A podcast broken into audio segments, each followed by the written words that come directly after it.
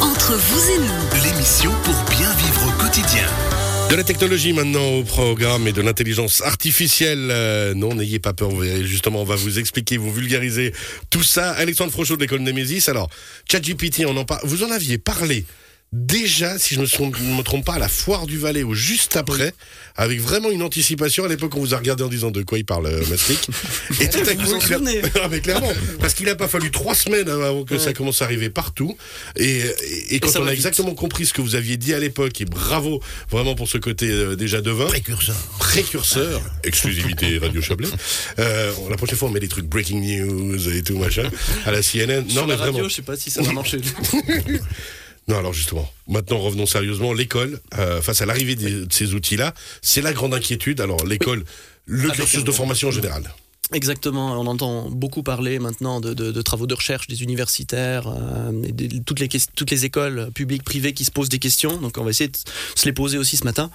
Donc déjà, en deux mots, je vais pas rentrer dans la technique, hein, mais juste en deux mots pour que tout le monde sache de quoi on parle, ChatGPT, c'est un outil euh, de recherche et de rédaction assisté par l'intelligence artificielle. Donc finalement, euh, c'est ce qu'on va voir ce matin, c'est une évolution de, des moteurs de recherche comme Google, puis Wikipédia, et maintenant on a cet outil comme ChatGPT. Donc juste pour préciser, GPT, euh, je vais peut-être le faire en français, c'est Transformer génératif pré-entraîné. Le P veut dire pré-entraîné. Donc ça veut dire que c'est un outil qui a été euh, travaillé depuis des, années par, par des boîtes informatiques pour accumuler des données, aller fouiller sur le web, aller chercher, se créer une base de données. Et aujourd'hui, quand on utilise un outil comme ça, ça va aller piocher dans sa base de données pour euh, faire des recherches en fait. Ça, c'est créer un cerveau qui est capable, quand on lui donne des informations, euh, je sais que vous aimez pas le terme, mais euh, qui va, comme si je venais vers vous, je vous dis, faites-moi une rédaction sur ça, ça, ça, bam, Alors c'est- l'idée, c'est le mot cerveau que j'aime pas justement, et on va, on va en parler. Et donc c'est un outil qui est aujourd'hui indétectable par les logiciels anti-plagiat. Euh, pourquoi? Parce qu'il ne génère pas des extraits qui sont directement aspirés depuis Internet, il ne recopie pas des bouts de texte, mais il fait, hein, cet outil fait ses propres associations de mots. Et donc dans les écoles, on observe ça avec, euh, avec euh, circonspection, puisque, alors peut-être moins au niveau du cycle d'orientation et de l'école primaire, mais les, les écoles, collèges, gymnases, avec des travaux de maturité, avec les dissertations. Donc à chaque fois qu'on va demander à un élève de, faire un travail de, rédactionnel à la maison, on peut aujourd'hui utiliser cet outil ChatGPT.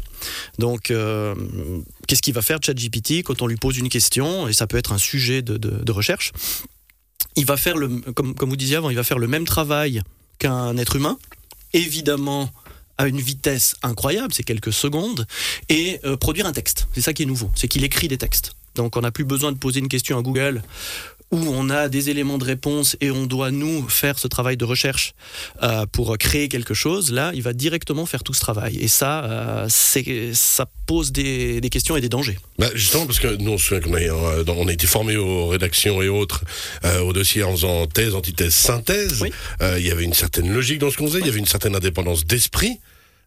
Comment on fait avec, Comment ça se passe? Alors, euh, il, il, il fait, hein, il a une structure. hein, vous pouvez faire l'essai, euh, c'est libre d'accès euh, pour l'instant, mais c'est saturé, donc ça va devenir sans doute payant.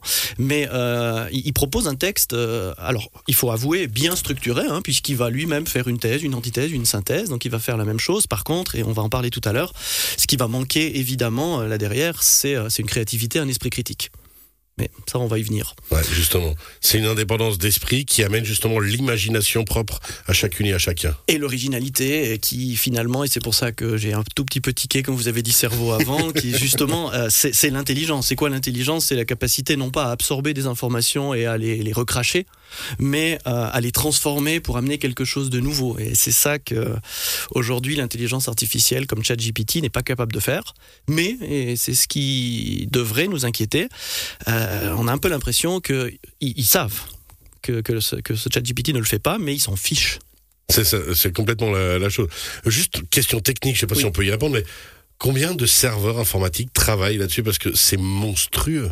Alors j'ai aucune idée en termes de serveurs, mais c'est hein. monstrueux, oui, euh, parce que faut, faut imaginer que ça, il y, a- il y a de nouveau ce, ce P, hein, pre-train, ça a été pré-entraîné, donc ça aspire toutes les informations qui sont libres d'accès sur le net, et, et là aussi c'est quelque chose d'assez pervers, euh, ça aspire tout ce qu'on lui donne.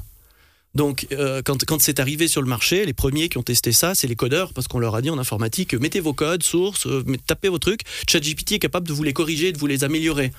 Ok, c'est super, mais qu'est-ce qu'il fait pendant ce temps? Il, il, il pompe, Il pompe tout. Bah ouais. Et donc, il apprend, euh, il apprend des utilisateurs et il pompe les informations. Et donc, en effet, pour, pour stocker tout ça, c'est gigantesque. C'est le meilleur espion au monde, en fait. Oui. C'est clairement ça.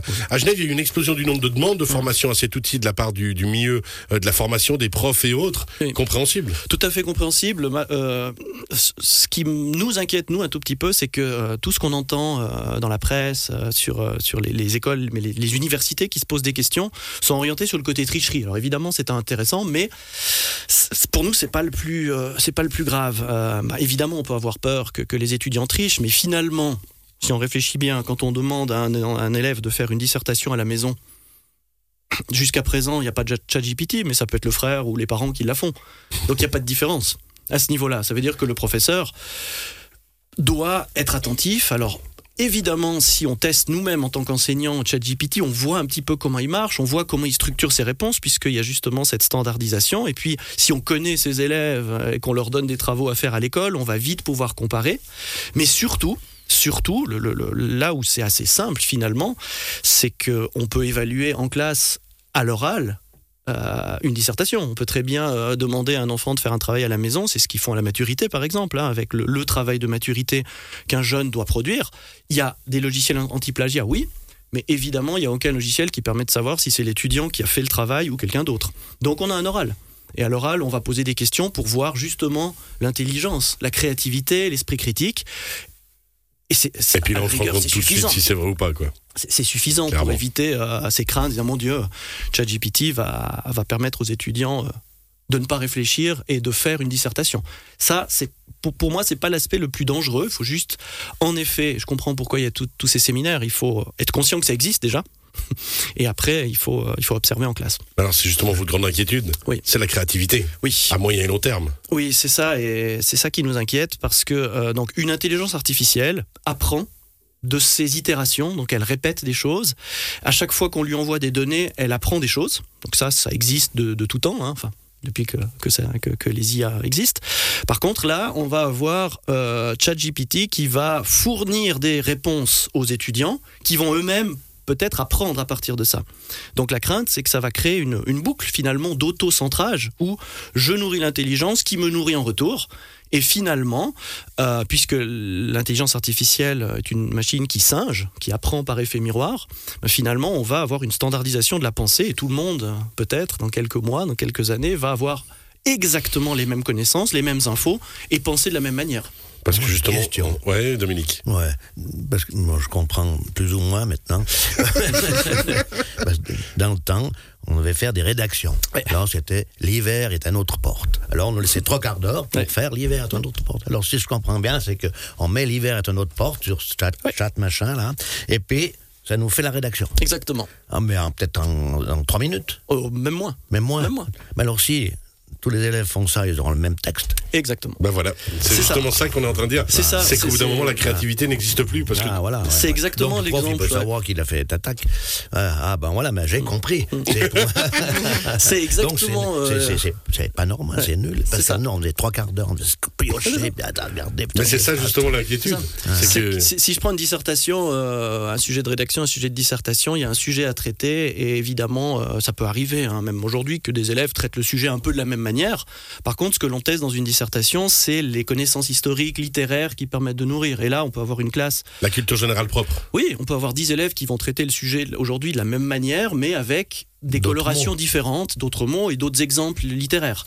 Aujourd'hui, si on demande à ChatGPT, vous pouvez faire l'essai, vous mettez un sujet de dissertation de maturité, il va faire et il va aller chercher lui-même dans ses connaissances, qui sont infinies, quasiment, et logiquement, il va aller chercher les meilleurs exemples, les Bah plus oui. pertinents. C'est super, c'est à ça qu'on l'a formé. Voilà.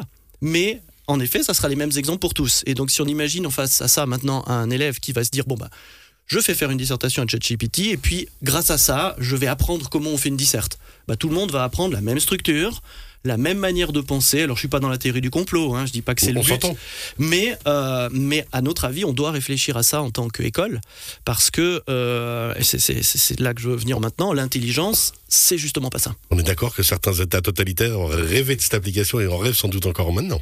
Oui, mais, mais c'est- état totalitaire. le- les ont, enfin, sans avoir ce genre d'application, ont déjà le même mode de fonctionnement en, en- fermant euh, des endroits de réflexion, bien sûr. Alors, merci à Alexandre de m'avoir ouvert les. Ah, j'ai bien compris. Ah, c'est passé un truc ce matin. On a un nouveau spécialiste en intelligence artificielle. Mais du coup, euh, pour, dire un petit peu le, danger, pensez euh, à tous les élèves qui sont dans des écoles aujourd'hui et qui, dans 20 ans, vont faire un métier qui n'existe pas aujourd'hui. Parce que c'est ça, le, futur. Et euh, si euh, tous ces élèves ont un mode de fonctionnement et de pensée qui devient standardisé, comment seront-ils capables de s'adapter à quelque chose qu'ils ne peuvent pas apprendre? Puisque leur métier n'existe pas aujourd'hui. Et l'école, faut quand même penser que l'école, c'est la courroie de transmission entre le monde de la famille et le monde de l'entreprise. L'école doit préparer les étudiants, et donc nous, ce que l'on ce que l'on vise en tant qu'école, c'est évidemment d'amener les connaissances qui sont euh, à la fin schématisées par des bulletins, mais, mais c'est pas ça le plus intéressant. Le plus intéressant, c'est euh, quatre mots clés qui ont d'ailleurs été définis par, euh, par l'OCDE et l'Union européenne comme les compétences du 21e siècle. L'esprit critique, la créativité, la communication et la collaboration. C'est à ça que l'école doit former. C'est les fameuses compétences transversales, soft skills comme on dit aujourd'hui en anglais. C'est ce que euh, les entreprises recherchent et c'est ce à quoi on doit préparer nos élèves. Oui, ils doivent maîtriser les matières, mais ils doivent développer cet esprit critique, cette créativité. C'est ce qu'on explique régulièrement à nos élèves, à nos enfants, quand on leur dit, quand ils demandent pourquoi les maths, pourquoi ci et ça. Apprends Camus, apprends Zola, apprends tes formules mathématiques. Même si ça te servira pas peut-être quand tu auras 35-40 ans, ça t'aura permis de développer ta réflexion, ta créativité, ton esprit. Exactement. Puis, Pour pouvoir te créer toi-même ton savoir qui, encore une fois, dans 20 ans, euh, sera fondé sur quelque chose qui n'existe pas aujourd'hui. Et donc, euh, si on prépare des étudiants aujourd'hui de manière extrêmement procédurale, à suivre des recettes de cuisine, à suivre des processus, bah, à un moment donné, quand ils vont devoir s'adapter, euh, bah, ils vont chercher dans leur recette de cuisine comment je fais pour m'adapter, ce qui est une contradiction. Ce qui me rappelle une phrase que j'avais dit une fois vos élèves dans une conférence, rien ne vous oblige à être con. Au-delà de ChatGPT, les prochaines évolutions qui nous attendent, Allez, vous pensez ça. Ah, parce que vous avez, vous avez été prophète il y a quelques mois. euh, on compte sur vous maintenant. Alors, les, les- les- les prochaines évolutions euh, à, à moyen terme, c'est les autres entreprises comme Google, Microsoft et autres qui vont se mettre aussi à leurs propres outils de même style. Et puis, on parle déjà pour ChatGPT d'augmenter euh, par les itérations, par les données qu'il est en train de collecter. le chiffre que j'ai vu l'autre fois, c'est à peu près 500 fois plus performant. Dans quelques mois, 500 fois? Plus performant. Il est déjà pas mal là, non? Il est déjà pas mal, mais il faut, faut imaginer qu'à chaque fois que quelqu'un met quelque chose sur Internet, Ouais, C'est ça. il apprend.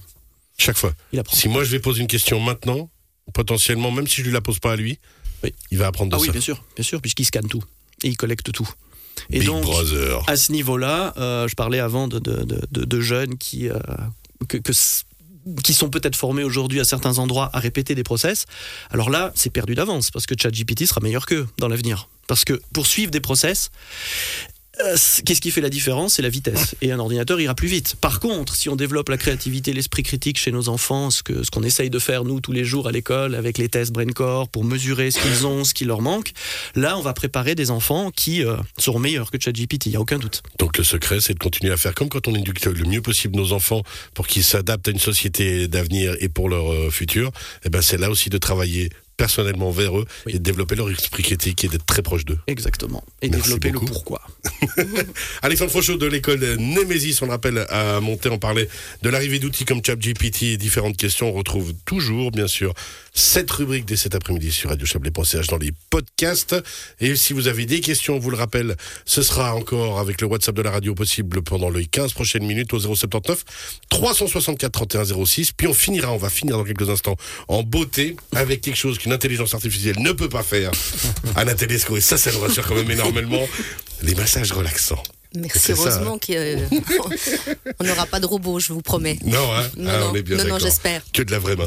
Les baignades boréales aussi au bas de la Vesse, ça, ça commence euh, la semaine prochaine. On, on touchera un tout petit mot. En attendant, petite pause sur Radio Chablais. À tout à l'heure.